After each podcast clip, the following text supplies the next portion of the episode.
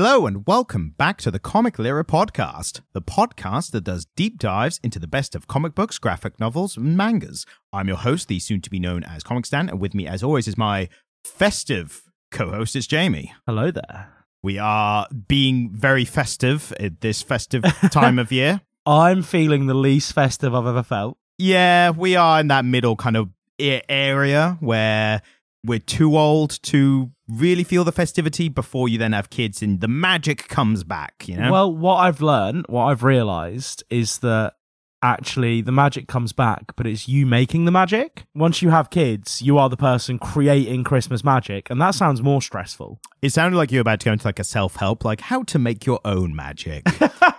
Buy No. my 10-point plan.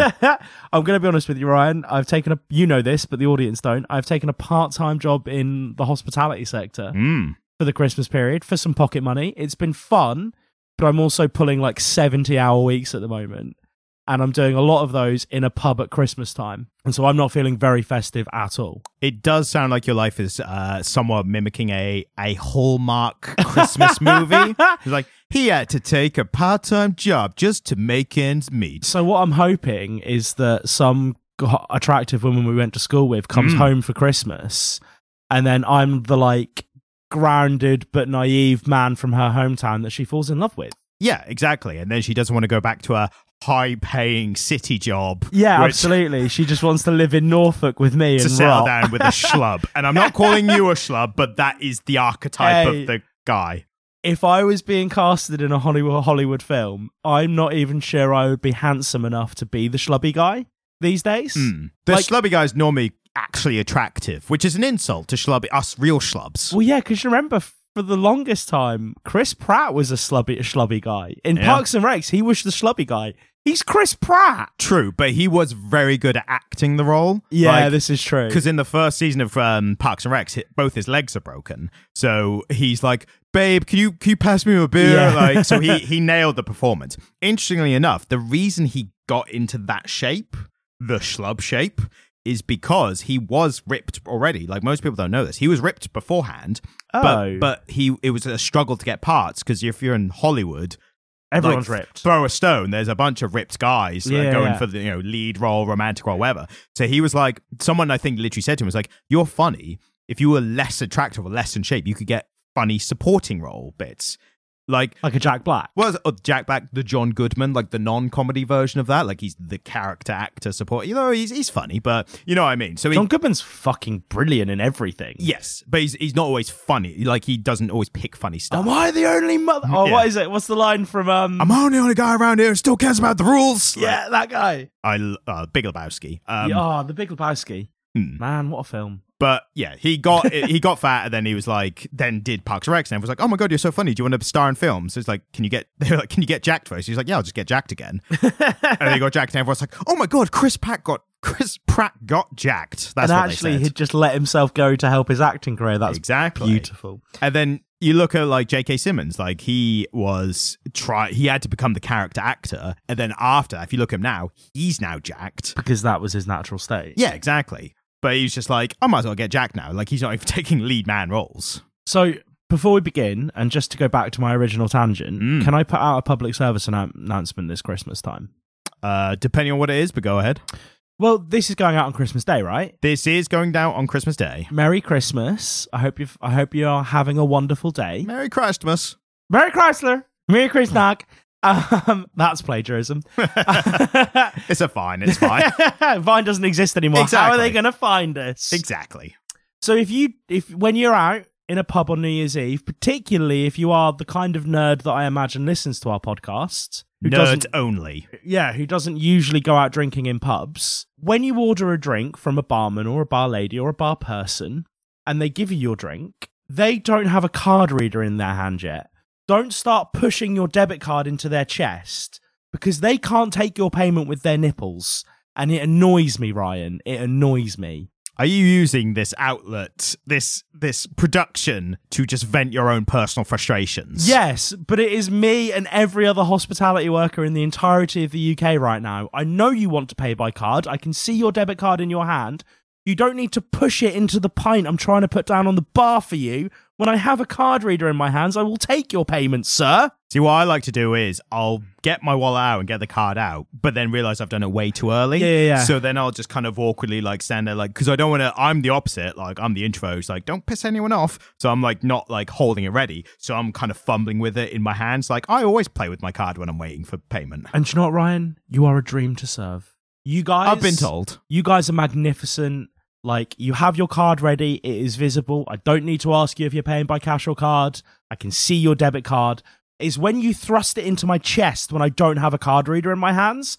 How what are you expecting me to take that payment with? How am I supposed to take that payment? I do not have a card reader in my hands, sir. We're not that far off card readers being built into um, service workers' hands or faces. Yeah, and just you know, there's one on every pint glass. Yeah. We're not too far off it. AI will help probably. Oh, don't, don't. Have you seen? I don't, I don't know if you spend as much tic- time on TikTok as I do at the moment. Have you seen AI Marge Simpson? I've not, no. There is somebody who has created a TikTok account with a narrative. So it's all AI generated images of Marge Simpson, but she's a like British woman just going through her life. She had a baby and then she was going out on the piss and leaving the baby at home. And I think Child Protective Services are now involved. AI Marge, man. AI Marge is where it's at at the moment. It's like the most interesting thing happening online right now. Did you see uh, AI Jerry Springer? Yeah. It was it was a, a great idea for the time. It was a 24 hour day, 7 days a week, constantly running episode of uh was it the Jerry Springer show? Was that what it's called? Was it? It was Uh, it was it Jeremy Kyle. No, not not Jeremy Kyle. That's a British thing. Um, not even Jerry Springer. God damn, I've gotten the bloody as comedian. Um, Jerry Seinfeld. Seinfeld show. God Yeah. damn it. No, so Seinfeld. They did a constantly running AI written and produced show, and it was like block characters, like eight bit graphics. So it was like you know, like Fantastic. yeah, but it was all made from a computer. So everyone was like, "This is crazy." And then what happened was it was going well, and people are watching it, and then eventually it just started getting racists for some Well, reason. because AI. exactly. And then everyone's like, shut it down, shut it down. it's like Spider Man Turn 2. ChatGPT off. It was Spider Man 2. Cut the power auto. Like, and I think someone just fed it like the Kramer um, comedy uh, stand up debacle scandal, whatever. And then I was like, well, I guess I'm writing this into the episode. But uh, yeah, if you want to check that out, check that out. And now back onto the Christmas stuff. Yeah. Christmas stuff. Merry Christnog. What are we talking about today? Is it festive? It is festive indeed. Uh, we are discussing the Marvel uh, 1991 holiday special. Uh, the reason being is, like we said, it's Christmas. And should we stuff a little bit? What's our relationship with Christmas? Uh, what's, uh, I mean, you know mine, and I think I know yours, but for the listener, I'll say I'm a self-described uh, humbug. Sure, I think I've been got no or a Grinch. I've been called a Grinch. I'm, not that big on Christmas. Me neither, if I'm being honest with you. For many years, for many, many years, my Christmas was getting imponderably drunk on Christmas Eve in the pub and singing with strangers. And then Christmas Day was to be endured with a frightening hangover. If we're being We've- completely honest with ourselves here. We've all been there at least once.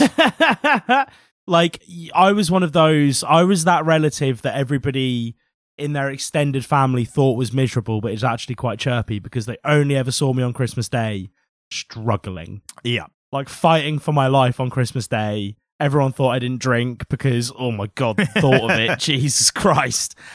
Um, and so yeah, my, my relationship with Christmas has changed over the past few years. I had a couple Christmases experience Christmas experiences that changed it, which we won't go into on air. Ryan knows what's Ryan knows what's up. He was visited by that angel that showed him what life was like if he was never born. Was that it? Well, I had a Dickens. I had a Dickens Not Christmas Dick- Carol. not- No, Dickens is you're an asshole, and is why you shouldn't be an asshole. I'm talking. Uh, it's a Wonderful Life. That one, the black and Ah, white do one. you know what? Do you know what? It's a Wonderful Life came up in like a work quiz at a Christmas thing the other day, and everyone over 45 on the table was like, oh my God, I love A Wonderful Life. And all us millennials and zoomers were like, what the fuck is this? It's because it's black and white. That there was a cut off of like as soon as color came in, it was like everyone who was used to color was like fuck black and white. Like that's old shit. I love shit in black and white. I'm. Uh, I mean, you know me. If it didn't happen within, within the last two weeks, it's not. It's not yeah, relevant. yeah, yeah. I don't It's- care. If it's that. not news, it's not important. Exactly.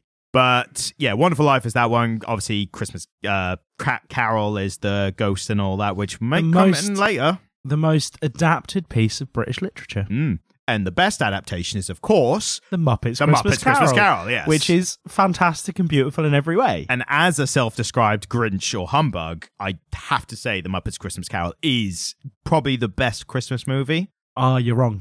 Are you going to say Die Hard? You mean one of those? No, there's a better one. All right. The There's Grinch, Jim. Carrey? No. Right. Jingle All the Way. Ah, Jingle all right. all the way. all right. Jingle all right. All the Way is the best. I will ha- I I will I will not have this contested. It's turbo time, motherfucker. it's turbo time. I mean, yeah, it's it's good. It's a good Christmas film. It's film. Arnold Schwarzenegger in a Christmas film. What? what how? How is this? Everyone's like, "Oh, Love Actually is the best Christmas film." Or if you're a ah, bit Love quirky, actually sucks. if you're a bit quirky, it's The Holiday, which I did watch recently. It is very good. However, it's not Christmas unless you've watched Jingle All the Way. It's just not. Technically, Batman Returns is a Christmas film. Takes place at Christmas. yeah. See, and this is this is the technicality that Die Hard gets through. Die Hard is a Christmas film. And for a few years there, I did watch Die Hard every Christmas, but the Rick and Morty episode has ruined Die Hard for me. I'm doing a Die Hard. yeah, this is it. Like, I, I, I feel like after that episode, I can't watch Die Hard now without thinking about Summer doing a Die Hard, having never seen Die Hard. If anything, it solidifies that Die Hard is such a cultural uh, touchstone that to say I'm doing a Die Hard Yeah. is understandable. So I was in a metal band once that had a song called Hard Love, and we were trying to write a sequel to it that was going to be called Hard Love 2 Love Harder, which Cool. I really, which we thought was fucking hilarious. And In then- retrospect, not that funny. it's that level where, speaking of someone who wasn't involved in the creation of the joke, I think from the outsider, I would see that written down somewhere and I would go, hmm, that's cute. Like, that's, yeah, this is the it. level. Yeah, I'd be like, This oh, is that's it. that's that's nice. Have you ever listened to Austrian Death Machine? Obviously not. Have you heard of Austrian Death Machine? Obviously not. Austrian Death Machine are a metal band with I don't know if it's actually an Austrian bloke at the front of it. It's somebody doing an Austrian a- accent. It's a metal band that only write songs about Arch- Arnold Schwarzenegger films, Okay. like exclusively. And they're a heavy metal band, and they just sing about Arnie, and it's fantastic. There's a heavy. You might already know this. There's a heavy metal band. I can't remember what they're called, but they are all basically Ned Flanders. The Flanders. Is the Flanders? It's the flanders I can't remember if it's that or like Diddley something. No, they're the Flanders. There's also the dwarf metal band. Right. Yep. I've uh, the gnome gnomes. Are they gnomes? Yeah, because Oh, they've I got thought- the gnome hat, like the long pointed. They No. are garden gnomes. No, there's a metal band where they all dress up as dwarves from Lord of the Rings, Oh, and they sing dwarven metal. There's also a gnome metal band, and I think they've started the gnome metal genre. I love that how over genreified. Genreified isn't a word. I've coined it. Um, it sounds very cromulent. I've though. heard genrefied before. It's a perfectly cromulent word, obviously. Yeah, it's a perfectly cromulent word. Yeah. Um, the because of how genrefied metal is now, all you need to do is put on a silly costume, and it becomes its own subgenre of metal. I feel like you need to add a little something to the music itself. Only, only like Only a little, this yeah. much. And you can tell by the tone in my voice that I was holding my fingers really close together there. He was holding it like, uh, what's it, the world's smallest violin? Yeah. Like that, that kind of level. So, Christmas. A very Marvel Christmas. That is what we're doing. And this one specifically. So, this one I looked up for a very specific reason. And the reason is, and we'll get into the first story, but I'll mention now, it's the Marvel comic that canonized Santa Claus not only being a character in the Marvel universe, but being also one of the world's most powerful mutants. Yeah. So I, I, I vote today that because this is a very special Christmas episode, we don't just talk about every comic book in order because I think both of us will lose our marbles. I mean, that's what I was going to do, but Damn, Daniel, back at it again. what do you what are you suggesting alternatively? Just a, you know, a little like fun little guided tour through the thing. Not too yeah, guided linear. to chronologically Oh, from beginning to end. We can do each story as as you want. Like there's no order to the story. So I, I don't care doing each story. As long as we do each story. I like to visit each story individually because I feel like there was a variation in quality. So like ones I want to kind of praise a bit more and others I want to be like Okay, uh, what was, so what was should we talk that? about the X Men first? It, well, it is the first one. Are you It sure? Are you sure you want to go down that chronological Look, route? Don't don't insist on structure and then get upset when I bend to your will and agree to there being structure. I mean, structure makes the world go round. That's all I'm saying. Yeah, it, it is. I the know. restrictions of structure is what actually helps conceive the most creative of ideas. I think. Yeah, no, I'm aware of that. So the Marvel Holiday Special, I thought I didn't know much about it till uh, till doing the research. I initially thought when I did my most basic research, I thought it ran from 1991, so it's the first one we're doing today, to 2012. I thought, fucking hell, it's gone on for like 17, like 19 years. yeah, And then when I actually looked at the list of ones, it was like, oh, there was one in 91, 92, 93, 94, 96, 2005, 06, 07, and 11.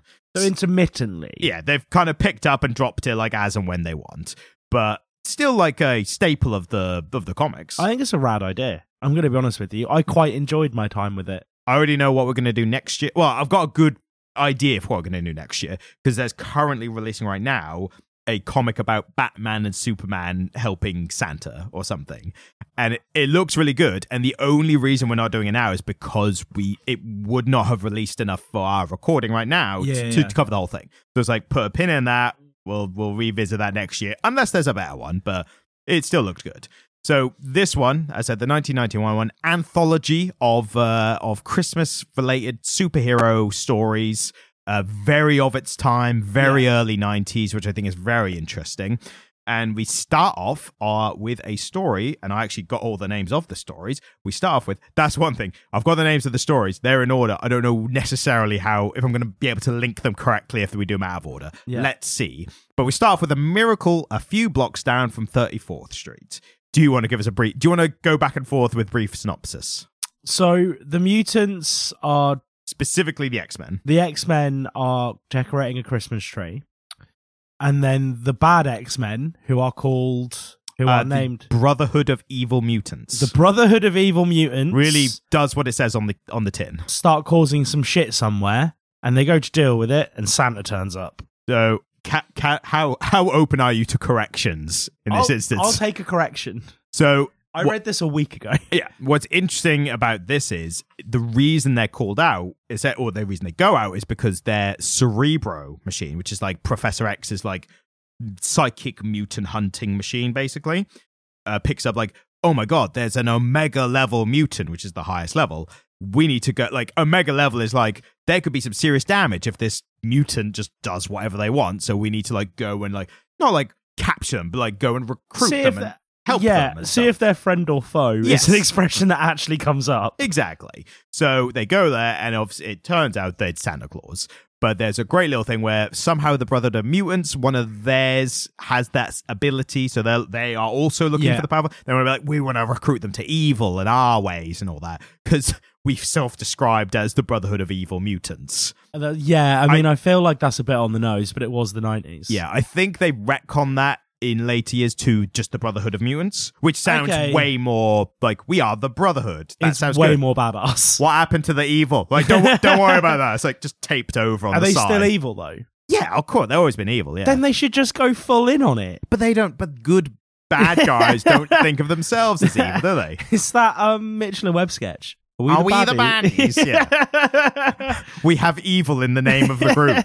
we literally have a skull and crossbones on our hats. exactly. So this one, uh, written and drawn by a Scott Lobdell and Dave Cockrum, and very 90s. I really liked this kind of 90s art. Like the art changes kind of from story to story, so it's worth a little mention. I mean, it reminded me of old X Men cartoons. exactly. That's the thing. Well, there's a specific reason for that, and I think that's because of the lineup. So yeah. what what the point we're at now with this is we had just recently I, I don't know how recently, but contextually recently, relatively recently, that uh we'd come off the original lineup. So Yeah. The original lineup was Jean Grey, Cyclops, Beast, Iceman, and Angel. So they were the original first X-Men. And then I think after a decade or however long afterwards, they were like, we need to revamp and reintroduce some new X-Men. So this was the kind of new, I think 80s this team maybe started. So Wolverine's not an original X person. No, not an original. He became the most famous by a mile, but yeah, no, he was actually when he was a when he was first introduced. I think his original backstory was he was literally a mutated Wolverine. Like he was a Wolverine that Oh. became a human somehow or something. Oh. Obviously, that got That's retconned. gross. Yeah, that got retconned into that he was a actual mutant and Wolverine was just a nickname. Or you know, Yeah. his ex his mutant name. Because he had the adamantium, the the adamant, adamantium. adamantium claws at this, at this point, at least, didn't he? Like it was referenced in the. He always had the claws. But back when he first was introduced, that was when you just introduced the character Yeah. and just gave them shit and just never bothered explaining it. It's like, Yeah. here's a guy with claws. and he was a baddie. times. He was a baddie in the uh, Hulk issue first, I believe. Oh, that's rad. Yeah. And there's always been a running thing where Wolverine is one of the few like relatively human esque characters who can Yeah. actually take on the Hulk in a fight. yeah, He's taking most of the beating, Yeah. but because of his his uh, adamantium bones and his healing factor, he can actually like survive those and get some hits in himself. he can he can take enough of a beating. yes, and come back from it. yeah, There was a point I think we got ripped in half by the Hulk or something, and he was still like, "Yeah, I'm still in the fight though." which half grew back to make the other half? I think he joined. I think he like crawled Oh, and like joined boring. back because he can't regrow the adamantium. I don't know. It's comic book. I want to know if he grows from the body out or the legs up. Well, it's the, it's the Deadpool um, conundrum. It's do two Deadpools grow? Because Deadpool not having the metal bones, he can more like be torn Yeah, up yeah. and stuff. There was a Doesn't he get the metal bones in that weird X Men one though? No. He oh, he must have done because he had the claws, but well, he had that, the two samurai swords, yeah, didn't but he? they were in his arms. Ryan they? Yeah. Reynolds. Yeah. Poor Ryan. Well, he luckily it wasn't him by that point, but yeah, It was him, wasn't it? in the beginning, We've talked about this, Yes, haven't we? Yes. Maybe there'll be a video on it at some point. Maybe if Ryan gets off his ass and makes the soon to be comic stands comic stands. Soon to be, didn't say when. Um, I mean, it's been soon to be for the full year that we've been making this podcast. relative to when I actually started. So we've got the X Men. They're decorating the tree, and got some absolute fan favorites here. Storm, obviously a great Yeah. one. Um, Nightcrawler, like if you Yeah. like, that's when you people know it's like, oh, Nightcrawler. Like, I exclusively reckon I, I recognize the big metal Russian bloke from Colossus. the Deadpool from the Deadpool films. Yep. Obviously, I recognized Wolverine. Storm was the only other one I recognized. I was weirded out that Cyclops wasn't there. so they meet him later, but yeah, yeah, yeah. but this is very much, I think, this was who was active in the comics at the time. Yeah, so, th- they this was the new group, yeah. Um, and Banshee is one that did not get as much of a presence in the '97 X Men comic uh, cartoon. is Banshee the one that makes a high pitched screech? Yes, and he's uh Irish, I believe, and he can actually like fly because of his sonic screeching and stuff. Yeah, he's the one in that new X Men film who breaks a statue, isn't he? Uh which film? You know the the one with um Sansa Stark in it. Oh, Apocalypse. Yeah, I mean, maybe. I actually didn't see Apocalypse. I, like that her name in my head is not Sophie Turner. It's No. Sansa Stark. most people, I think. most people our age, like Yeah, younger yeah, people yeah. know him because of Jonas Brothers and all that bollocks. Oh, she married one of them, didn't she? I think they're divorced now, actually. Shit. You heard it here first. You- it's Hot news. It's it's not that hot. It's, it's everywhere already. Imagine if this was the first place to break it. It would be hilarious. How it's like, how did you get this scoop? Ryan's just casually friends with Maisie Williams. I'm in the know. they Somehow. get coffee. So classic Wolverine, uh, threatening a man made of metal with his metal claws. I know, but but surely his claws would go through, right? I mean, We're good. This is the shit that comic book nerds love. there, there, there's been arguments had about it. Because Colossus isn't made of adamantium, is he? No, but that's the thing is his metal is more of a organic metal because it's his skin, and you know, so theoretically, adamantium should cut through it because adamantium is one of the strongest metals in known existence. But do we count, or do the does the Marvel universe count Colossus skin in that tally? Like, do they actually, you know, rank it in it? Also, this, um, just as a side note, this comic book gave me the most terrifying piece of art, which is going to be my Christmas card next year. The state of that. For reference, it's a very badly drawn, quite creepy Father Christmas holding a bunch of the evil mutants brotherhood that he shrunk to the size of action figures. Yep, and not even just shrunk, made into action figures. It's like they terrifying. are inanimate objects essentially. You're an inanimate fucking object. So that's how powerful Santa is in this. Essentially, Santa's hard. Santa goes hard in yeah, this. essentially Santa just stops the fighting. But it's never explained why he's in a mall in New York. He's just. I mean, is. that's where you find Santa. If the movies have taught me anything, Ryan, That's where you find Santa at Christmas time. But you also find him at several other locations at the same time. So, like, how was he there, or why? Why was he there? Look, if we're if we're gonna start debunking Santa, this needs to I'm be not age saying I'm not restricted. debunking. Santa's real. I like for anyone listening, Santa's real. All I'm saying is, why was he at this particular location? Because if he is bringing presents, why like shouldn't he be? It's leading up to Christmas. All the He was Christmas doing, decorations. he are. was doing his last minute Christmas shopping in Macy's. I mean, who obviously. who of us haven't? But in Macy's. yeah, in Macy's of all places.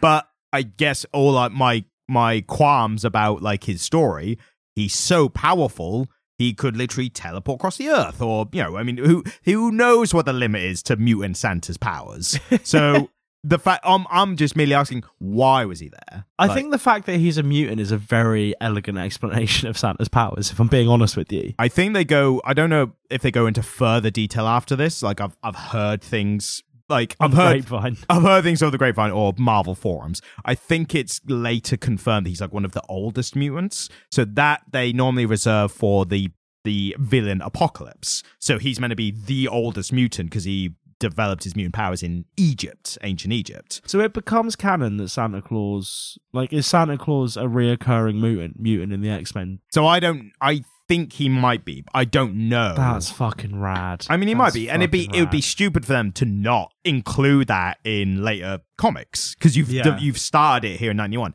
and as we know, comic writers love picking up bits from when they read comics as a kid, and then be like, "I'm bringing this back in my run." so like a Chris, like a full year's worth of X Men, right? That starts in January with this evil villain that nobody can work out that culminates in the December issue, and it turns out to be Mutant Santa would be fucking rad. It would Hmm. be rad, and like they'd plan the whole thing out, surprise! Turns out it's always been a Christmas comic, right? Yeah. Started in January. How amazing would that be? That'd be like some Tom King level shit.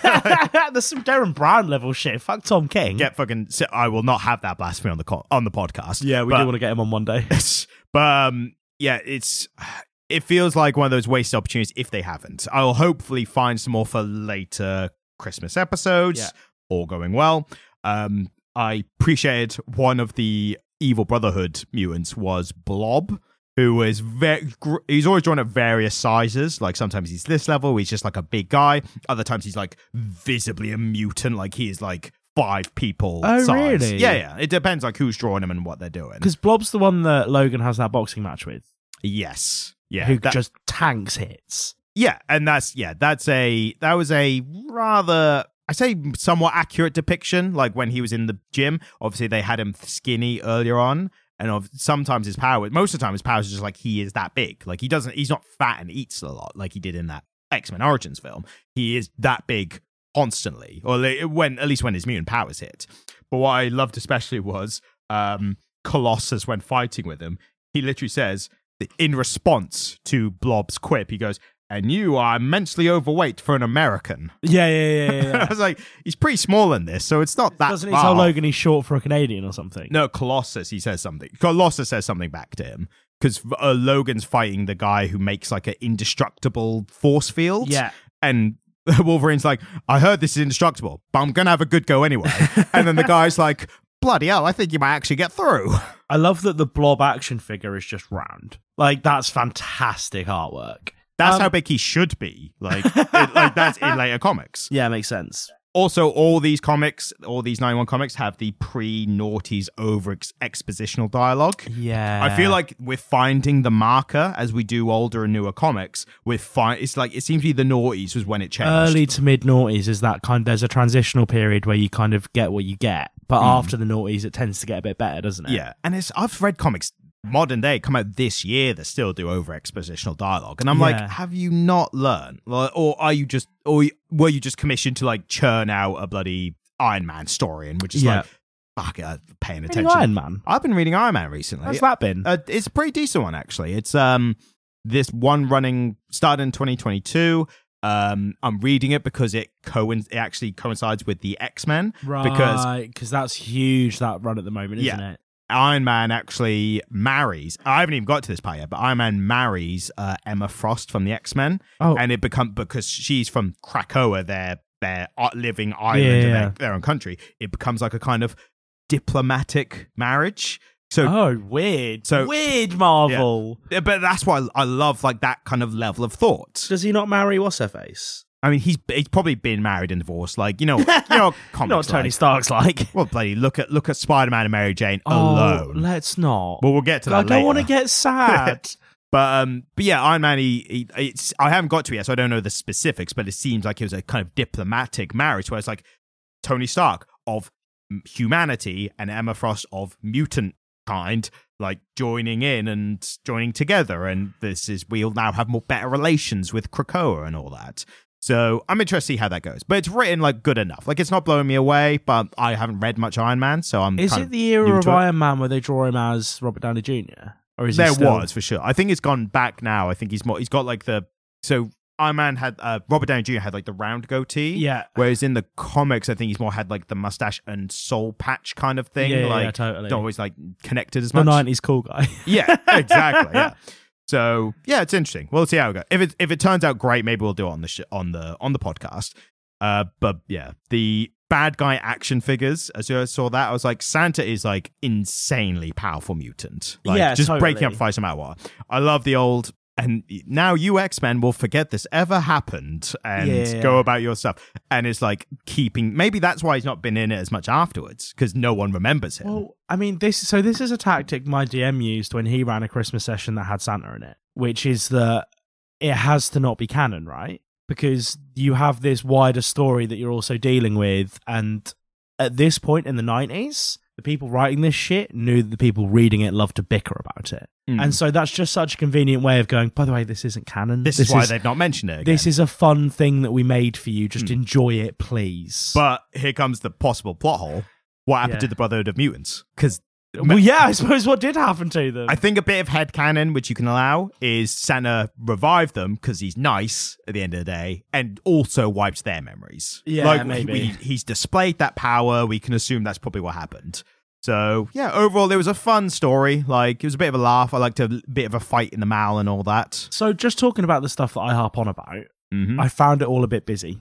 There was a lot of, like, bystanders and stuff like that. Like, I'm showing Hmm. Ryan a couple panels now, which have a lot going on visually and a lot of dialogue. And there's panels, there's smaller illustrations inset in main panels that are like the bottom half of a page. It's busy. It's very busy. It was the style at the time, you see. Well, yeah, I mean, I think I think ba- based on some of the older stuff we've been reading, I feel like that is absolutely the case. However, that was less the case in some of the other ones. Yeah, and I think with this period of time, they were still kind of dealing with the fact that the X Men. So the X Men was like mainly a five person team, as I said, starting off with. I think some artists kind of struggled with putting so many characters in in single panels, Yeah, and so the X Men was like one of the largest teams. Like by this Yeah. point, because uh, the teams around this time, like Fantastic Four, was literally only four people. Yeah. X Men was then five. So this next one, a Christmas coda. Yep, yep, I'm showing my not comic book nerd status here. It has the thing in it, yep. and a bloke who I assume is the Silver Surfer. Uh, no Silver Surfer in this one. So who is this? The Fantastic Four? This is a Fantastic Four story. The main Right. character of the story is Franklin Richards, who is the son of um, Reed Richards and Sue Storm, Mister Fantastic and the Invisible Woman. Well, this is why I didn't have a scoop what was going on Hmm. because it was a very normal, grounded story about a ghost, and then all of a sudden, this kid's mum is flying, and I'm like, "What the fuck is going on?" Yeah. So in that part, and I that was an interesting way how they depicted it. That was her kind of making an invisible. So she makes invisible like force fields and stuff. So she's made one that she's kind of Oh. traveled along. dude, it was baffling. But like, like it didn't draw that much from the the actual story, did it? I assume. No, but obviously, I couldn't work out why this little boy's story was important. it wasn't because you don't see the thing until the last panel, and then when I Hmm. saw the thing, I was like, "Right, I think this is Fantastic Four. he I do notice that the boy does have a four on his cap. I don't know if that was Oh, yeah, a, uh, meant to be a giveaway for people more in the know. yeah. um, There it is, right on it, right on his little beanie. I did find this story. So the basic gist of the story uh, for this is they're shopping for Christmas, and young Franklin Richards, he's like, "Oh, I want to get this, and oh, I have to get a gift for my dad, though. Like, oh, should I use the money on myself or not?" and then he finds this man who is basically what's his name? Is it Marley from uh, Christmas Carol? Yeah. He's basically like a Marley stand-in. Like he's a he's in a alleyway outside, and I I re- I reread this today, trying to kind of get a grip on like what the story was, and I'm still not 100 percent sure. He's like a ghost who was mean in his life, and his punishment is he has to watch the greed of humanity Yeah. forever. And the ch- he's held on by chains, which is why he's Marley.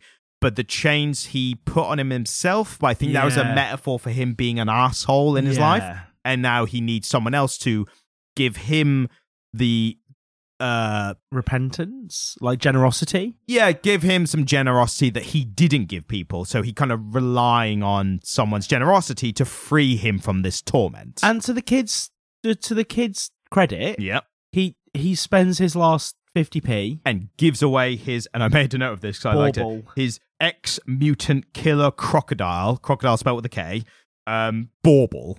So I assumed that was just a Marvel reference. I think it literally was just like a one off, like, I don't, it wasn't even like a reference. I think it was literally just like a, What's going to make a happen at thing. some point is Tom King's going to be looking for Yeah. a project, The and he's new- going to listen to the podcast, and he's going to go that bauble that Ryan Jamie talked about. I think I'm going to do an ex mutant killer crocodile run, and it's going to be like Eisner Award winning, like, seminal tale. It, it becomes the new cornerstone of the MCU. like, it just blows up. but The Rock gets cast as killer crocodile. No, we've already we've already cast The Rock in something on the podcast. We can't cast him twice. yeah, but this is a Marvel thing, so it's different. yeah, I suppose The the, the geologist in the end of the world thing is it's not going to be a Marvel thing, is it? Well, you never know. No. You've only got to throw Spider Man at it. Yeah. Spider Man hyphen. Spider Man. No, come on. There's a hyphen. You got to follow your rules. Oh, fuck's If you insist on this um, sh- chicanery, then at least follow the rules. chicanery. chicanery, great word. No, it's such a fantastic word.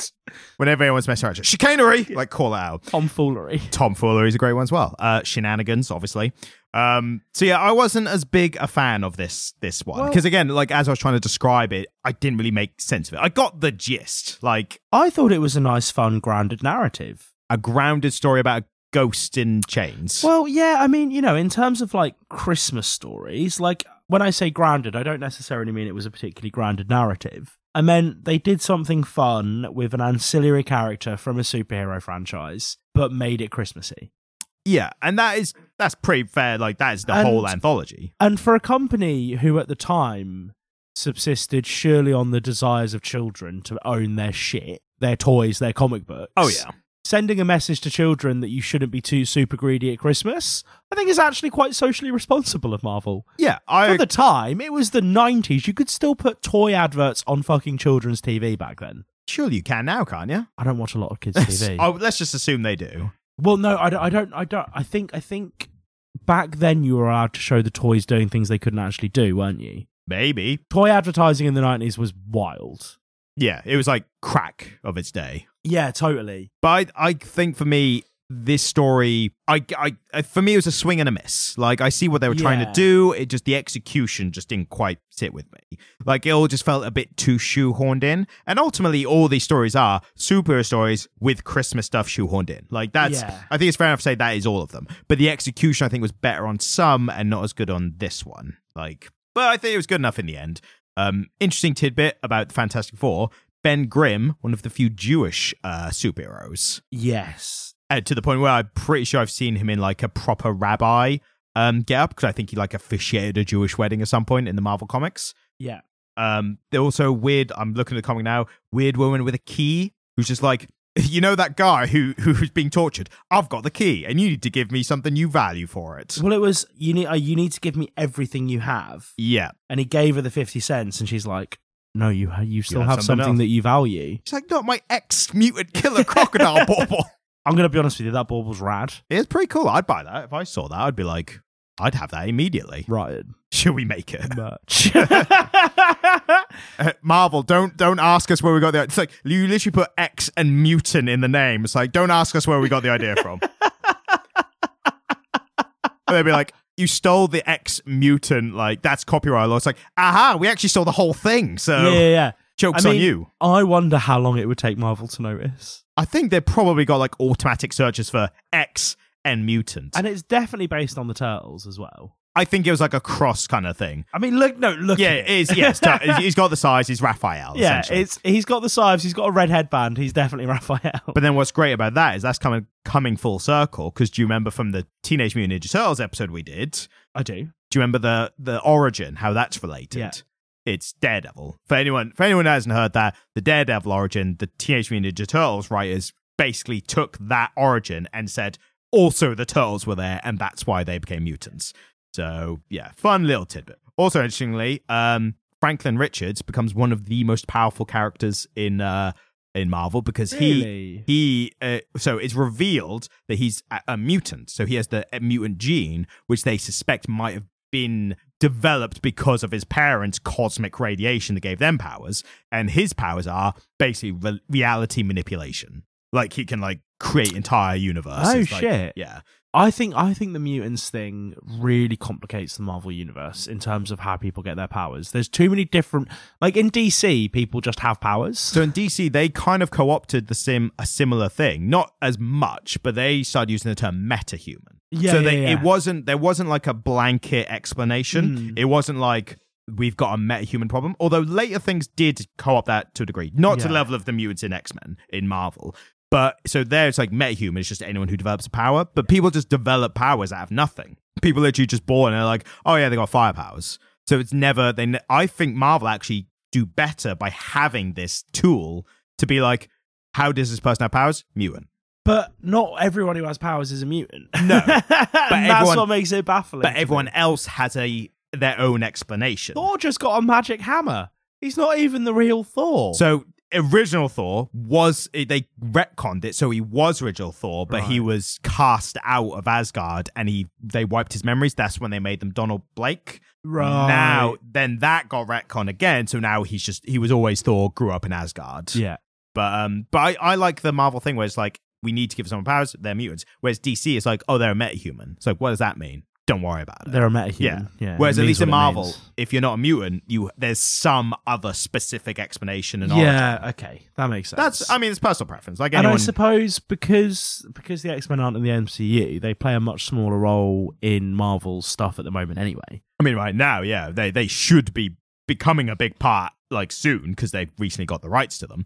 And there's been some cameos of characters in the MCU. I think I I, think yeah, Colossus would be a really great place to start because we've had so much Logan and we've seen a bit of Colossus in the MCU. I think they're going to start with like original lineup X Men, I reckon, and that's based on a spoiler from a recent release, recently released film. So, and this kind of gives it away. But if you don't want to hear spoilers, a post credit scene from the Marvels, skip ahead thirty sec, skip ahead two minutes just in case. Um, post credit scene in the Marvels, one character ends up in another parallel universe or something, Yeah. and they wake up to uh, Beast from the X Men. Right. Okay. So they are already stating that it's the X Men are a separate universe and they're probably going to collide and merge or something like that. Yeah. So yeah, end of spoilers in case someone skipped ahead and come back. Uh, the next story, I would probably my personal favorite. I'm going to be honest with you. I skimmed this one a bit when I read it. I can't remember a thing that happened. It's Punisher, though, isn't it? It's the Punisher yeah, one. yeah, Yeah. yeah. And to be fair, the story is pretty bare bones anyway. The reason my personal favorite is I I really like the Punisher character. Yeah. Now, the thing you've always got to clarify with that is I find like I've seen other Punisher fans. I do not endorse the Punisher Yeah. and his and his means and motives and whatever. I find the character fascinating because I find him like he's like a character embodying a philosophical debate on like justice and punishment and all those kind of things. So I really like the character. I, I when he's written the best is when he is challenging the norms of the Marvel universe Yeah. um, when he's not written well is when he's just violent for the sake of violent. And that can cross over into ways. Like Garth Ennis most famously wrote him, and he was very much a I'm just going to have the Punisher be really violent. You like Garth Ennis, though, don't you? I like Garth Ennis. I like his Garth Ennis run uh, on his run on Punisher. It's called Punisher Max. did Did we read something by Garth Ennis recently? We did the boys, Of course. Hmm. Of course. Sorry. so we know we know what he's like. But yeah, um, yeah, a little but- bit dark. Yeah, but I find the Punisher is so good when he's like interacting with other superheroes because Yeah. all other superheroes fucking hate him, like for good reason. Yeah, and he is enhanced, isn't he? He is Nope. super. no, no, no. he's one just a badass. He's just a badass. He is the only closest thing is he's known to have an almost superhuman level of pain resistance. Right. To the point where I think at, at one point he, he was like operated on without anesthesia. And the thing is, it's not that he doesn't feel pain, it's that he just doesn't give a shit. Um, but I like the Punisher again because he's just interesting in the context, wider context. I think it was an interesting choice to have for a Christmas themed story. As a side note, by the way, if Mm. you did just skip ahead by the precise two minutes that Ryan told you, what you've missed is two minutes of Ryan talking about how he loves the Punisher Sure. and endorses everything that he does. Yeah, 100%. Continue. I have the tattoo, I put, put them on my guns and all that. I literally put a timer on my phone for Hmm. two minutes just for that bit. That's good. very, very professional. I thought it was. Uh, what's great about the Punisher as well is again, uh, his logo appears on a lot of like soldiers and cops stuff in America, which is bad. Really? Yeah, th- which is bad because they are completely misconstruing the message of the Punisher. Um, but what's good is in a more recent comic, they actually did it where the Punisher runs into some police. And normally the police are meant to be like arresting the Punisher for obvious reasons. He's basically a ser- superhero serial killer, essentially. But the police are like, nah, nah, we, we support you. And they show him like having his symbols on their guns and stuff. And the Punisher's like, you fucking idiots. Like, you're meant to be police. Like, you're meant to hold, you're meant to hold the law and like enforce it. Like, I'm a criminal. Like, I'm like, Punish, the, the, Punisher, what's so good about him, he's very self aware. He's like, I'm fucked up. Like, I'm, I'm doing this because I, I feel I need to. No one else should be doing it. Or uh, uh, he obviously has that argument with he has an argument with superheroes. He says oh, other Yeah. superheroes should be doing what he's doing, but basically he has to go to the police for doing it. And that was a very well intentioned like writing against people who in real life value the Punisher and Yeah, like, follow his values. Punisher being like, You're fucking idiots, so don't do that. I didn't realize that he hit, that he kind of had that status. well, it's the whole thing of like, you know, like shoot first, ask questions later. Like that Fuck, yeah. Jesus Christ. I mean, we can't get into that today. no. This is a Christmas episode. Yeah. Well, this, This, is is, a joyous time. I'm full of Yuletide spirit. this is why it's so weird that we've got a Christmas themed Punisher. Uh, yeah, and story. did you say he was famously Jewish? No, that's the thing. That's right, Grimm, okay, Ben Grimm, the thing. Sorry, Ben Grimm, the thing. Yeah, yeah. sounds like a hip hop name. There's a great panel from the original Fantastic Four, and I saw this on like Reddit. It's basically like Reed Richards not being able to read the room because when they're talking about having powers and becoming superheroes, they'll the Human Torch is like, "Well, I'm basically like a Human Torch, so I'm going to call myself that." And so he's like, "Well, I'm going to call myself the Invisible Woman." And then the thing is like, "I'm a monster. Like, who would ever love me? Like, I'm just a thing, and that's what I'm going to call myself." And then Reed Richards goes, "And I'm going to be Mister Fantastic." Like, Jesus Christ, man, your mate's like fuck, in a really bad place right now. Have some humility. Like, ah, I'm going to be Mister Fantastic. Like, I'm awesome. Brilliant. Great panel. Like, look up if you can find it. So, do you want me to say the story of this? yeah, because I haven't got a scoop. What's going on? So basically, what happens is we're like a kind of underpass in America where, unfortunately, a lot of homeless people are having to huddle around a fire, and it's nearly Christmas, so they're you know additionally sad for that. And some gang members and drug dealers are doing a deal of some kind, and there's a bit of dialogue there, like what the situation is with them, and it's not all not all peaches. And then it turns out the Punisher is hiding amongst the homeless people, rips off his like disguise. and He's Yeah. basically like, I'm going to shoot these gangsters. And what I like as well is the gangsters go off and like they split up. So like the the of the sides of the meeting, one goes one way, one goes the other. Yeah. And Punisher does make a note of being like, I don't know who these other guys are, and I don't. I I don't know them. I don't know if they've been violent. I know these ones who I'm after have killed people. So Mm. that's who I'm going after. And then he's chasing after him. I think that again, like he's chasing. They're like trying to get away on the bridge, and he like cuts them off. And then it turns out the deal they made, they were being double crossed because the other guys put a bomb in the money they were giving them. Right. So Punisher's literally like, ah, bollocks, they're getting away. And then their car explodes. He's like, oh, that works out well.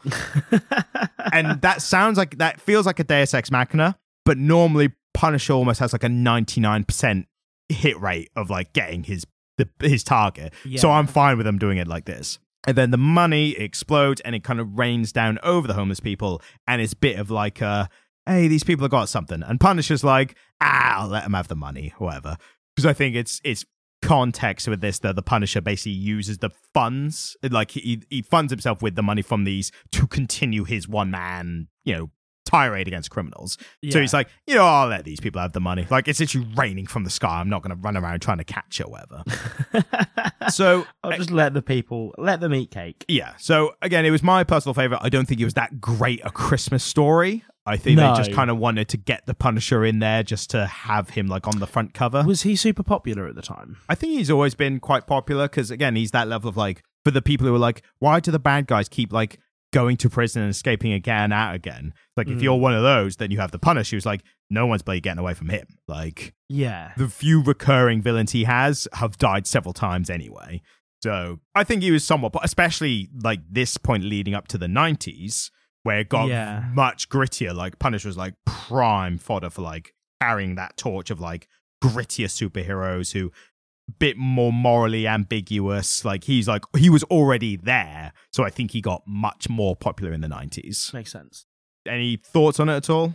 Well, I mean, beyond what you've said, because I'll be honest with you, I, I glossed past this one because it was so short. So I'm looking back on it now. Don't like the artwork. Yeah, I see that. It's all very blue, is my issue with it. And, like, I don't really think they nailed the snow. Like, the snow is just kind of falling in front of whatever's happening, but there's no actual snowfall anywhere. Uh, there's a little bit, but I, I know exactly what you mean. What I do love, though, however, and I think this would make a fantastic poster, is the very final panel of him stood on the roof with a chimney full of toys and a sniper rifle, Yeah. With a yellow moon in the background and smoke coming off a factory. I just think that's wonderful imagery. I think the reason why there's not much snow in this properly is because I think like the more white in the panels I think would be confusing for like the white background of panels. So I think it was like a bit of a cut around you. I do appreciate I like that at this point in time when they were coming off the eight the more conservative like 80s uh, of comics the pun a character like the punisher he had to like shoot guns and kill people but there was like never any blood he never saw anyone actually Yeah. get hit it was just contextually like punisher shot him and he died like that's what you need to kind of get Yeah. across um, but yeah, it was a nice like splash panel at the end kind of thing. Uh, not the best Punisher story, but you know, You're not expecting the best Punisher story, are you? not in a Christmas holiday special. Probably not. So the next story, I think we're actually going to be a bit at odds with over. I was not a fan of this next one. This was my favorite. Do you want to talk us through a bit first then? so Thor is on his way home for the Midwinter Festival, and shit kicks off, and he has to fight a goblin. So that in itself, yeah, Great. it's not the main part of the story, though, is it? Well, it's, it's not the the vehicle for the story, is it? Right, but this is that's the bit I want to talk about. Yeah. I found the reason I wasn't that hot on this one is because it felt like the actual Christmas part of it was like almost separate from the Thor stuff. yeah. Like it didn't feel connected at all. And the one part that does connect it, but there's one part that connects it which I was all right with. Another part that connects it, I'm like, what happened? Why? Why? Is, I don't understand. so it sounds like you should probably lead the charge with this one. so basically the story is that there's there's a guess a Viking, like an actual Viking on Earth, um, trying to on a ship, what whatever the Viking ship is called, man of war, sure. Um, one of those trying to get back home to his his darling mm, something mm, wife, miss I don't know, a woman, and she's like standing at this storm, like I hope mm, this guy gets back. My Sigurd, I think is his name. Um, yeah. And she's hoping that the storm will, you know, like allow him to get back and everything. And then through all this, it's like, and anyway, Thor and Odin are in Asgard, and there's a bloody wizard who's launched a asteroid at Asgard. And Odin's like, ah, hang on, don't do anything about this yet. No, Uh, yeah, you're right. It is a hot mess, isn't it? And then, and then he's like, all right, now just destroy it with your hammer. And Thor's Yeah. like, all right, here we go. And then the destruction of the asteroid becomes a beacon for the for Sigurd and his ship to sail towards. yeah. So that part, I'm like, okay, that's you know a bit of a link, and I'm fine. Like that's like a a god's guiding the way for humans. I wasn't as hot on it being just like an accident. Like they don't know why. Like Thor has no idea about these people. And then Odin, before Thor destroys the asteroid, he's like, "Oh yeah, get all off, get a bunch of great food and stuff." And Thor's like, "Why?" And he's like, "There's no time. Like I'll tell you later." And then that food just appears with uh the woman who's waiting for Sigurd, and then Sigurd gets there and he's like. "Hey, we made it because we saw a light." And she's like, "Somewhat, some mysterious figure dropped off all this food." And I'm like, "Why? Why did Odin do that? Wh- why did he?" And then it turns out it wasn't Odin; it was Santa, Yeah, or or it was Odin. I. It looks similar to Odin, it's Santa. but it's different, isn't it? So the original German version of Santa would often be portrayed as skinny, the white beard, and he would often either have green, yellow, or blue or purple robes. There, there wasn't a whole lot of consistency, as you'd imagine. Um, And that like- is what that is the one we're looking at here at the end. yeah, totally. And I think that is like a Kris Kringle or a Sinterklaas kind of figure. So it's a, it's an early, it's an earlier European, you know, version of, of the modern Father Christmas that we have now. He's got two goats instead of the reindeer. Yeah, again, nothing that's not common. Um That was the writer just like this. This kind of fits. well, because of Thor's. Yes. So I think the implication is that he's maybe even using Thor's chariot. But again, Thor's chariot not super known for the flying.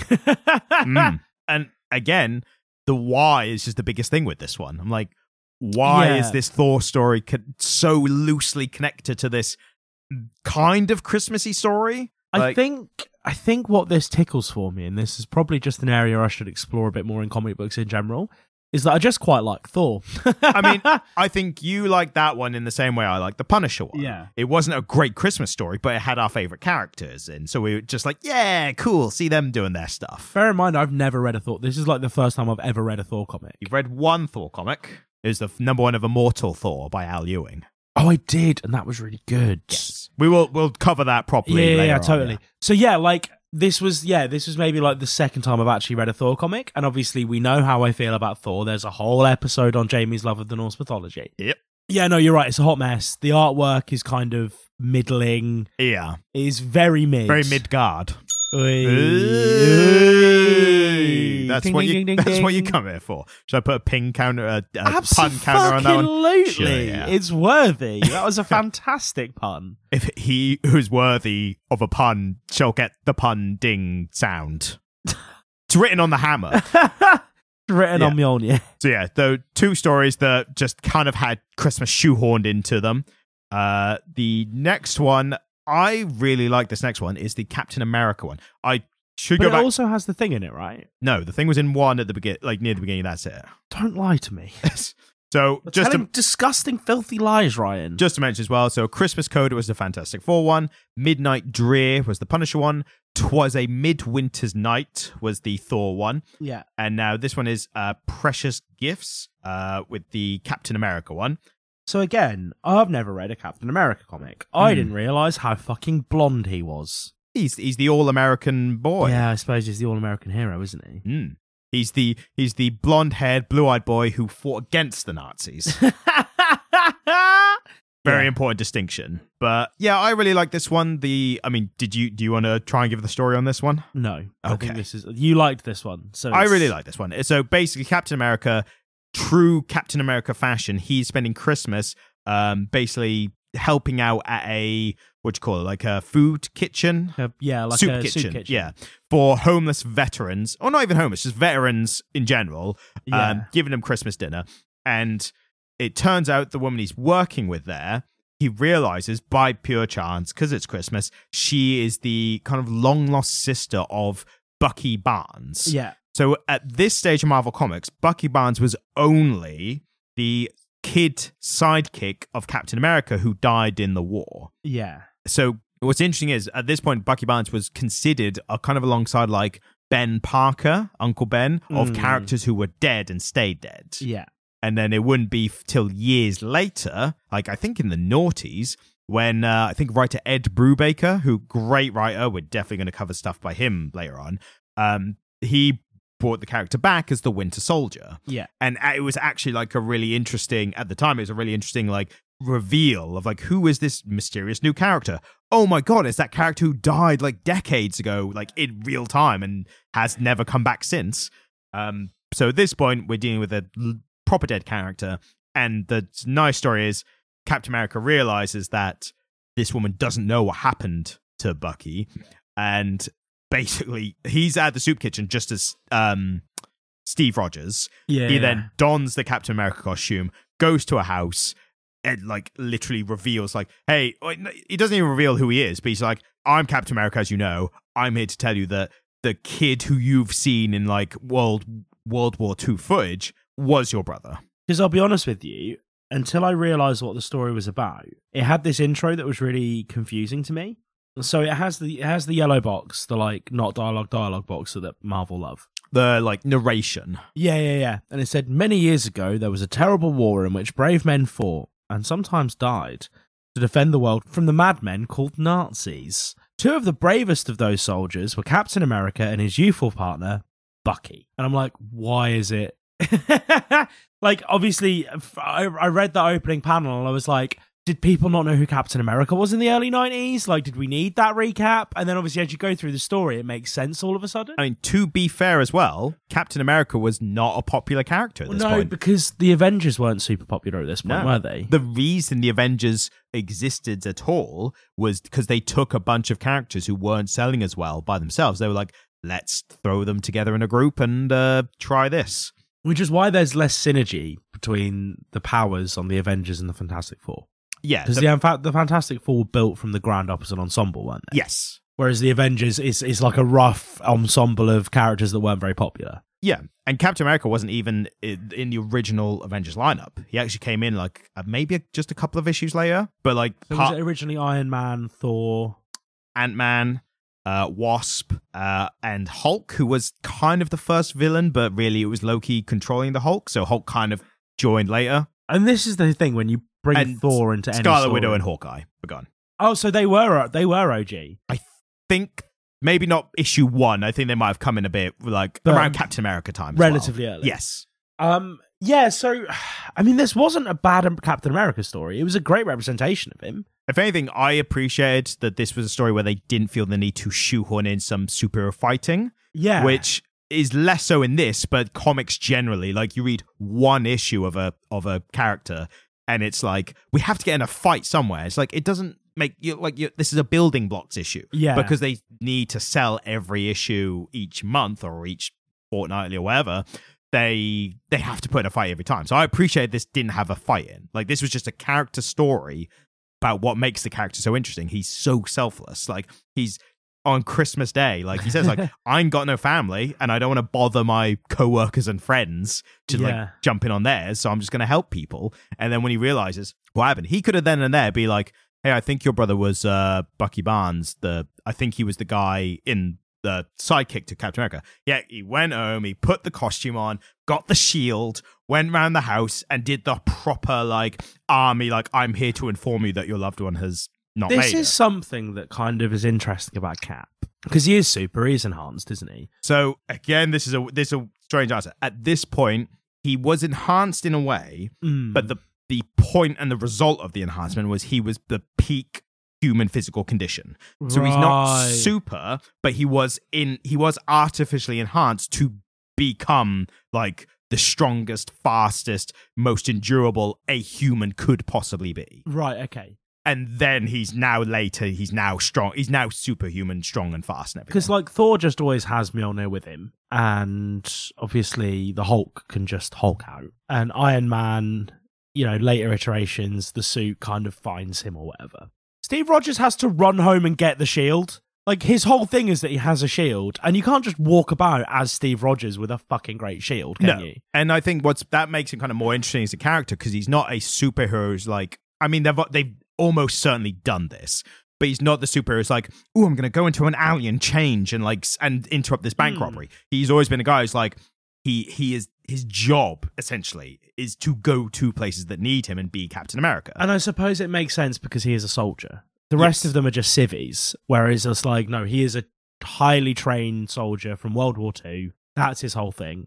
I love that they. Did, I love that in the MCU they didn't retcon his backstory to make him an Afghan vet. Well, they the whole point in the Avengers was he was unfrozen from World War. Yeah, yeah, yeah. So with fro when they're frozen, you can you know it can always be World War Two. But the war that Iron Man like built the first suit in changes, doesn't Yeah, it? Yeah, and that so that obviously had to change for those characters. Same with the Punisher as well, is Yeah. because they obviously have not been frozen; they just exist. So it's like, well, if he's normal age, like adult age now, it can't be the Vietnam War because he'll be like 60 or 70 by now. But I like that they kind of they didn't abstract him from his roots because I'll be honest with you, I think it would hit different if you had an all-American hero who was enhanced for the Vietnam War.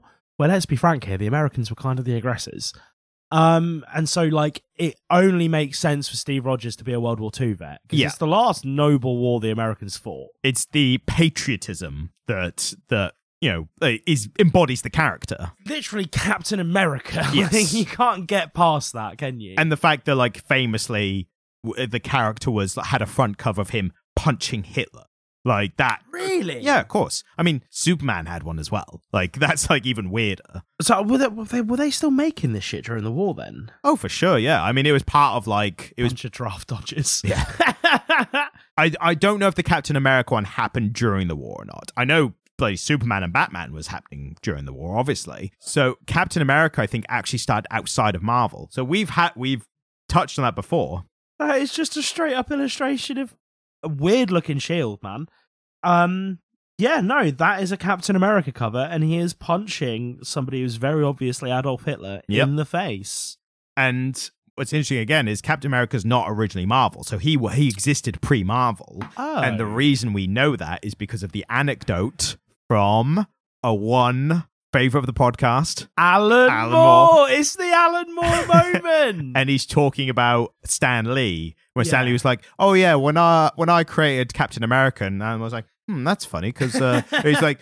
I think he, uh, I think at least Stan Lee was like, oh yeah, when me and Jack Kirby created Stan, uh, created Captain America, and I was like, that's interesting because uh, I believe Jack Kirby created him before he joined Marvel. So uh, not sure how you got that mixed so is up. he a character that he just brought into the Marvel fold? I think Jack Kirby brought him with him. I think, yeah, because he was part of like a very independent, small like publisher. so. He still had the rights. Yeah. yeah. Well, I don't. I, I don't know specifically the rights. I just know Yeah. Jack Kirby started him, created him somewhere else, and somehow managed to bring him to Marvel. Maybe Yeah. potentially Marvel might have bought the company that Jack worked for originally. I, I, I, we'd have to do more research to get into it.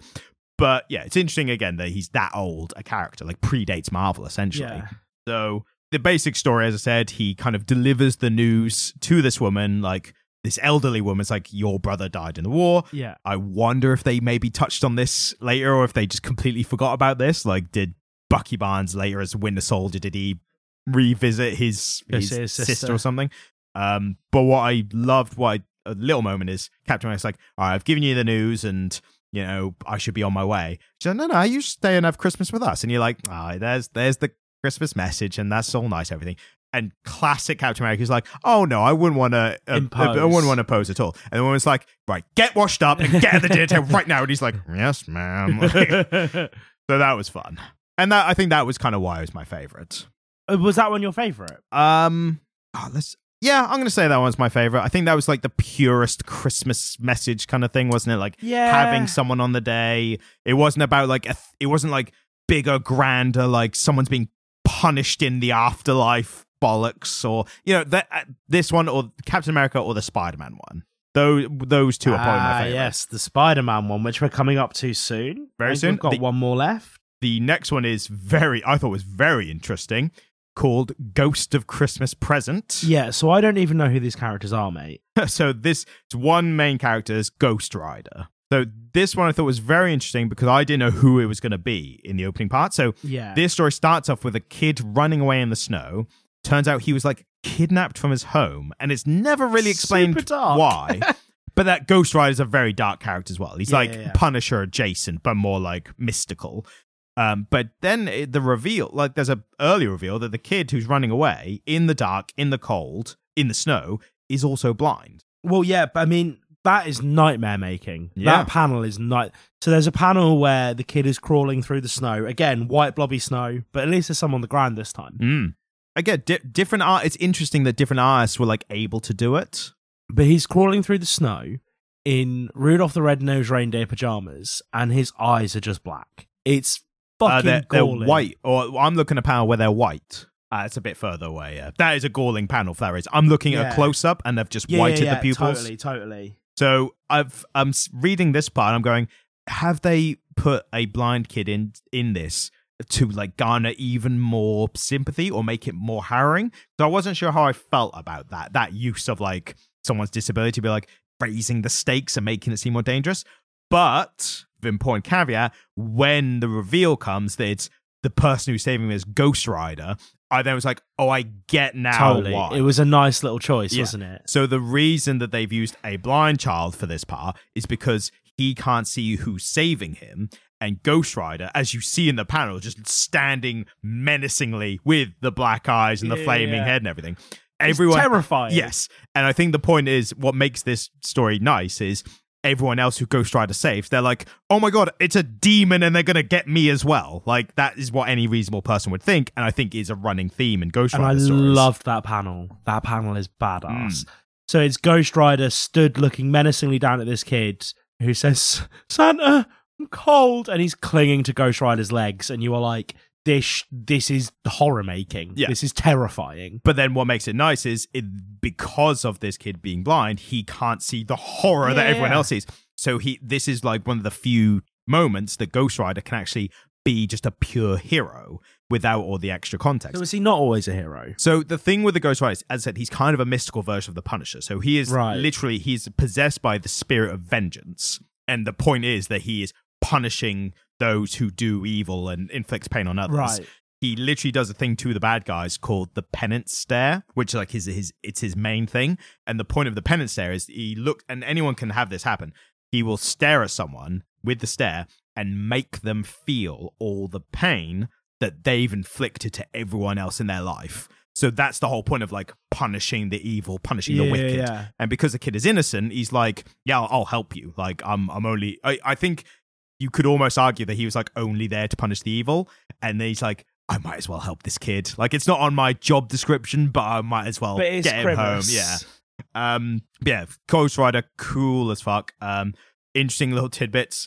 I think he did the penance stare once to the Punisher, and normally the penance stare drives people crazy because, like, when when they're actually confronted with the pain they've caused other people, it drives them mad and that But kind the of stuff. Punisher has a superhuman ability to tolerate pain, right? Well, that and because this is more of a mystical thing rather than like Yeah, physical yeah. pain. I think the Punisher was just like, yeah, all right then. Like showed in pain. He was like, yeah, that was the that was my point. Like that's what I that's what I set out to do. like Oh, it became a confirmation. yeah, and I think with Punisher, he was just like, yeah, that's what I was going for. So thank Yeah. thanks for confirming. cheers, for letting me know I'm doing a fantastic job of being the Punisher. And then interestingly, there's a one comic of a Thanos in the future, Mm. and he has a Ghost Rider who actually turns out to be a Frank Castle from like another dimension. He becomes Right. like a Ghost Rider who works for Thanos because he's gone insane.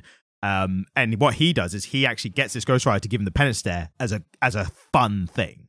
He's like, Oh. I love experiencing all this pain that I've experienced, I've dished out to everyone else. He's like, it's like entertainment for him. It's like, well, in the future, there's no TV. He's like, give me a penance stare so I can like relive all this evil shit I've done. Gross. Yeah, and that builds up the Thanos character, like how evil he is. But yeah, nice story. I said Ghost Rider gets him home. There's like fun little bits where the blind kid is like, "Oh, this is like Santa's sleigh, and uh, I can hear the reindeer. They're really, really aggressive, actually." And it's just like his motorbike, like, and he like rides across roofs and stuff. But yeah, that was a fun one. And I thought that was the juxtaposition of the Christmas message and the Ghost Rider. I thought was it. The execution was so good here. It just felt like a f- more fun, like this character in this scenario. Like Yeah. it felt like a fun uh, thing. So now that I have some more context and I know more about Ghost Rider, it's Mm. more interesting. oh yeah, hundred percent. Um, but again, the whole point is how do these read for a non-superhero fan or a uh, lesser I mean, experienced superhero? That one fan? made sense. That one made Yeah. sense in a way that the Thor one didn't, and the Thor one was originally my favorite. Yeah.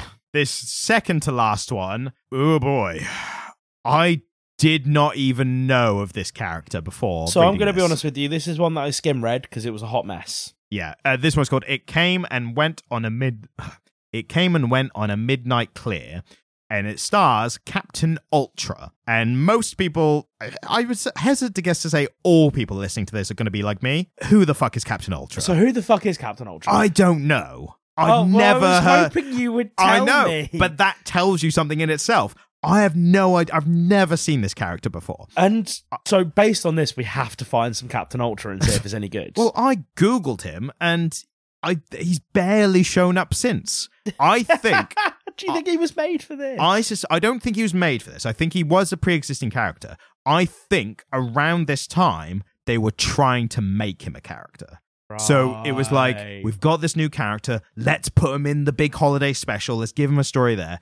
And then I think he just fizzled after that. yeah. So I think we're kind of looking almost like a time capsule of like, do you remember when they were trying to make Captain Ultra thing? And they he just he he is the partner of someone who is in the Christmas photos and then gets Yeah. broken up with soon after. They look at the photo like, who the fuck is this guy? It's like, oh, it's that guy Kathy was dating. You know, the one who Yeah. took his socks off. Exactly. Uh, does does feature Thor. There's a brief cameo well, in. Well, it would need to, wouldn't it? Yeah, it's like please read this comic. Thor's in it for a second. So was Thor super popular at this point? Because he's one of the Avengers. Was he like? So he was a later addition to the Avengers who was still popular. At this he was point, right? original Avengers. Yeah. Um, original recipe re- uh, Avengers. And recipe. Yeah, I think the the Avengers was like uh, again Avengers. Even as the team, they still weren't as popular as the X Men or the Fantastic Four. Basically, the the good rule of thumb with like knowing who was popular, who wasn't, was who got the who had their rights sold by Marvel when they need when they almost went bankrupt. Yeah. No one wanted the rights to the Avengers or any of the individual Avengers. So Thor wasn't super popular at this point. not super, not compared to Spider Man or X Men or Yeah. Fantastic Four. Popular enough again that they put him in. well, I mean, apparently that wasn't a fucking benchmark, Ryan, because Captain Ultra made the cut. Captain Ultra, who at one point is stuck in a garbage can and is waddling around like a one of those hermit crabs. yeah, part of me did wonder when I was reading this if it was meant to be like a comedy piece and Ca- Captain Ultra's like a, a laughable figure. I mean, maybe he makes one joke that doesn't make any sense because he's turns out he's a stand-up comedian in his normal time. Yeah. the the the story is maybe somewhat attempt at funny, like maybe it's nineties humor. But one of the jokes he makes, he's talking about going to the the laugh factory after this, and he's like. Is that the, the other comics are going to be like? Is that a banana peel on your head, or are you just excited to see me? And I'm like, that doesn't make sense. No. Also, his costume. it's horrific. It's worse. So I think one of the worst superhero costumes I've ever seen is Night Owl from uh, Watchmen. Watchmen. That's not too bad. It's, it's like, it's, fine. it's like a it's like a Poundland Batman costume. This is worse than that. He has like a little nose cover thing. I think it's meant to be a U in his forehead or something. It's all bad. Yeah, and they they all bad. they acknowledge that in the story, don't they? yeah. And the story is, for anyone who gives a shit about this one, is he fights the character called Plant Man or or Plantman, Plantman. Plantman. No no hyphen, so fair enough. Um, and Plantman is r- resurrecting the Christmas trees. Yeah. What's up? People's Christmas trees are going missing, and Ultraman's like, I absolutely need to change into my costume and sort this out. yeah. And then, in a bit of a interesting twist, he actually reasons with Plant Man, and it's like, Plant Man's like, all these trees die, and there's a hole in the ozone layer, which turns out was a thing in the '90s. I had no idea. Um, he's like, we need to keep these trees for the ozone, and Ultraman's like, you know what? You actually make a good point. Why don't we do a compromise? So Ultraman's like, let them cut down trees. I'll replant old trees from last year or somewhere else, and you use your powers to root them. So we keep the numbers of trees the same. Yeah, which is just it's I mean, as a superhero story, it's ridiculous. You Yeah. can see they were driving at a moral here. Yes, and environmentalism apparently. And then Plant Man's like, "Hey, thanks. I've got you a gift." And the gift is a much cooler costume, kind of a black costume ready for the '90s uh, grittiness. yeah. And but Ultraman's like, well, "What's wrong with my current costume?" And Plant Man's like, "Look, take take it from someone who wears salad leaves on his clothes." Uh, it's just a hot mess, isn't it? The Yeah. artwork's abysmal as well. it's not surprising that Ultraman did not take off in his like one of the worst superhero costumes I've ever seen in my life. yeah. And then we get to again one of probably my co favorites, uh, the Spider-Man one. And the longest one. yes, and classically they're going to finish on their they're going to end on their strongest note. You know, this is um like a band like ending on their their Well- hits hit song. You know. So the only Christmassy thing about this one really is that Peter Parker swings by his office Christmas party. This is a very just relatively solid early 90s Spider-Man story, isn't it? Yeah, I think the point of it is, you know, thinking about kids who were in the hospital at the time and, you know, thinking about other people. Um, it's it's J. Jonah Jameson like reconciling like, all right, Spider Man's not as bad as I think. Yeah. J- the whole relationship with JJ and um, Spider Man is, is a great one. I think like when it's written well, when it's written well, he JJ doesn't like Spider Man because he doesn't like uh, unregulated, uncontrolled, Yeah. masked vigilantes. Like it's the lack of you know was it not responsibility but like um, Accountability. accountability exactly so but this one i think it pushed it a little too far when, when the, the kids are like spider-man saved my life. And jay's like ah no that, that, that ain't changing my mind. It's like how many kids lives saved is it going to take? And apparently answer's four. Like four of them he's There like there is a finite number. he's like fine i'll accept spider-man's good some of the time.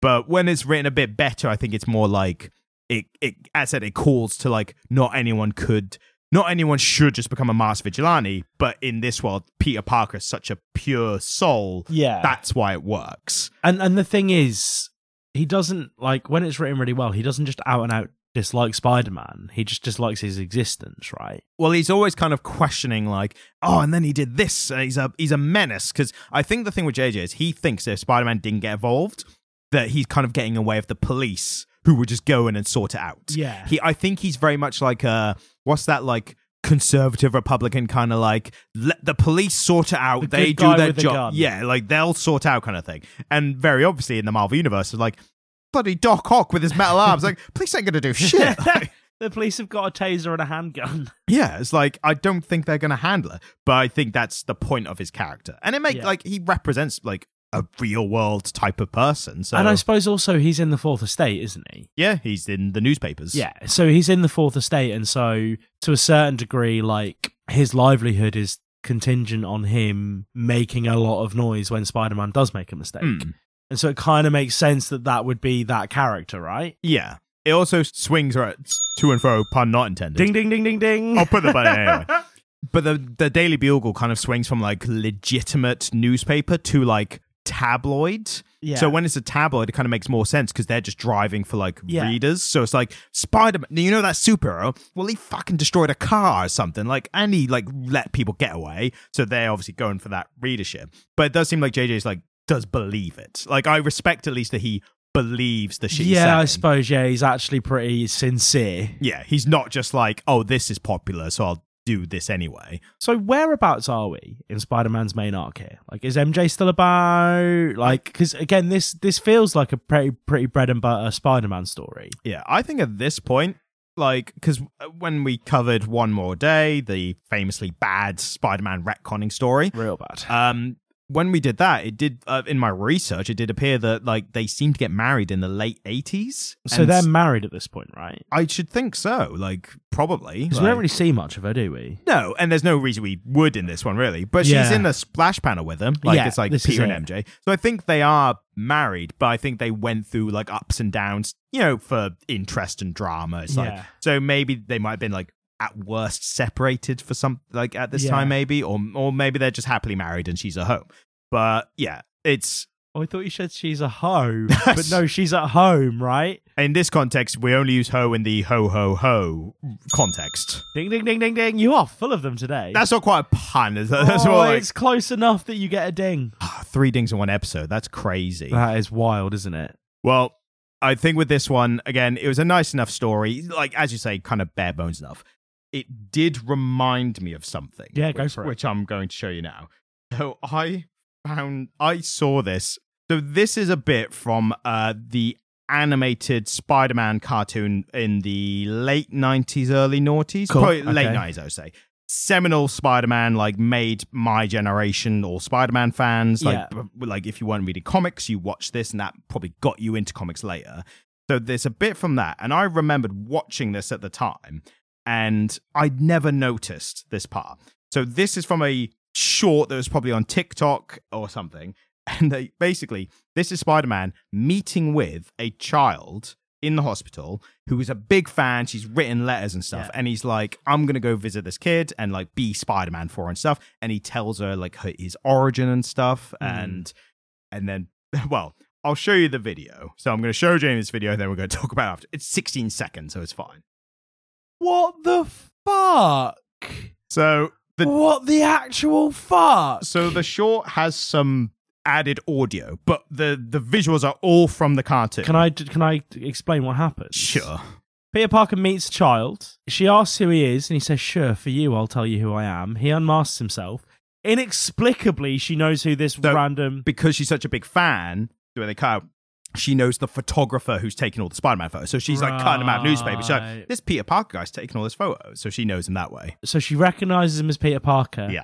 She says, It's okay, I'll keep your secret for the rest of my life. He jumps out of the window, and the frame pans down to a sign that says it's the hospital for terminally ill children.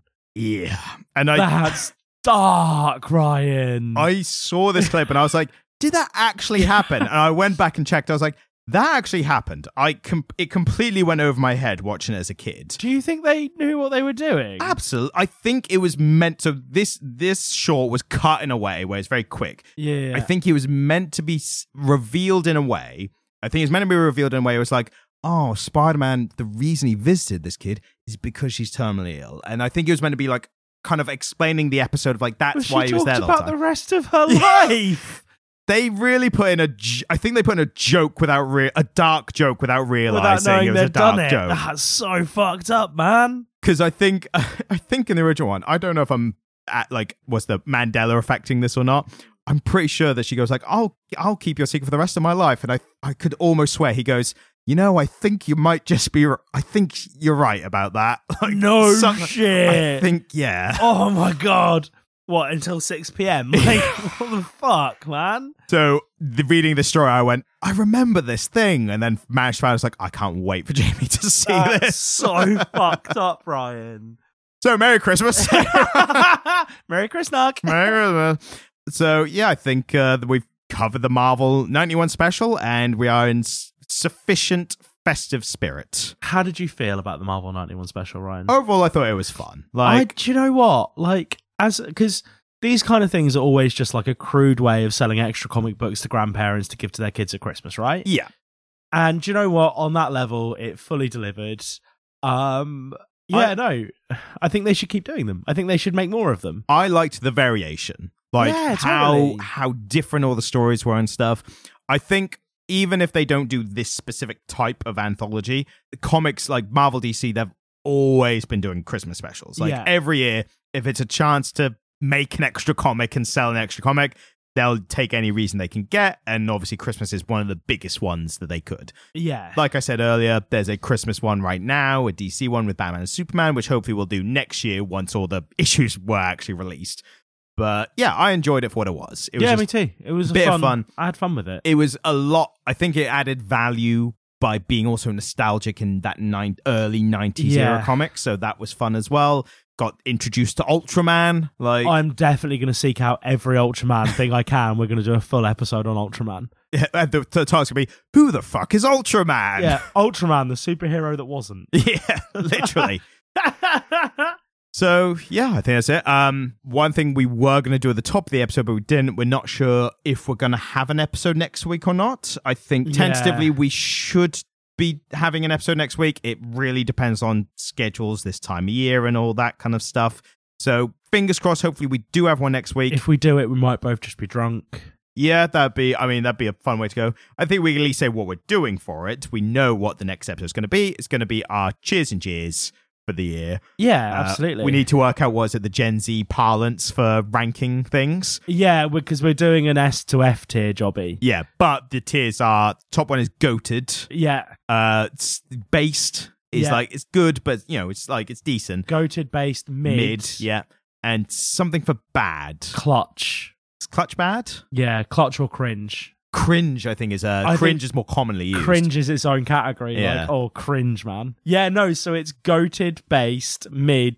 cringe No, we need a. So S tier is goated. A Yeah. tier is based. based, which means B tier is mid. Yeah, C tier is like like eh. Like I like I, in my millennial parlance, I'd be like eh, yeah. eh.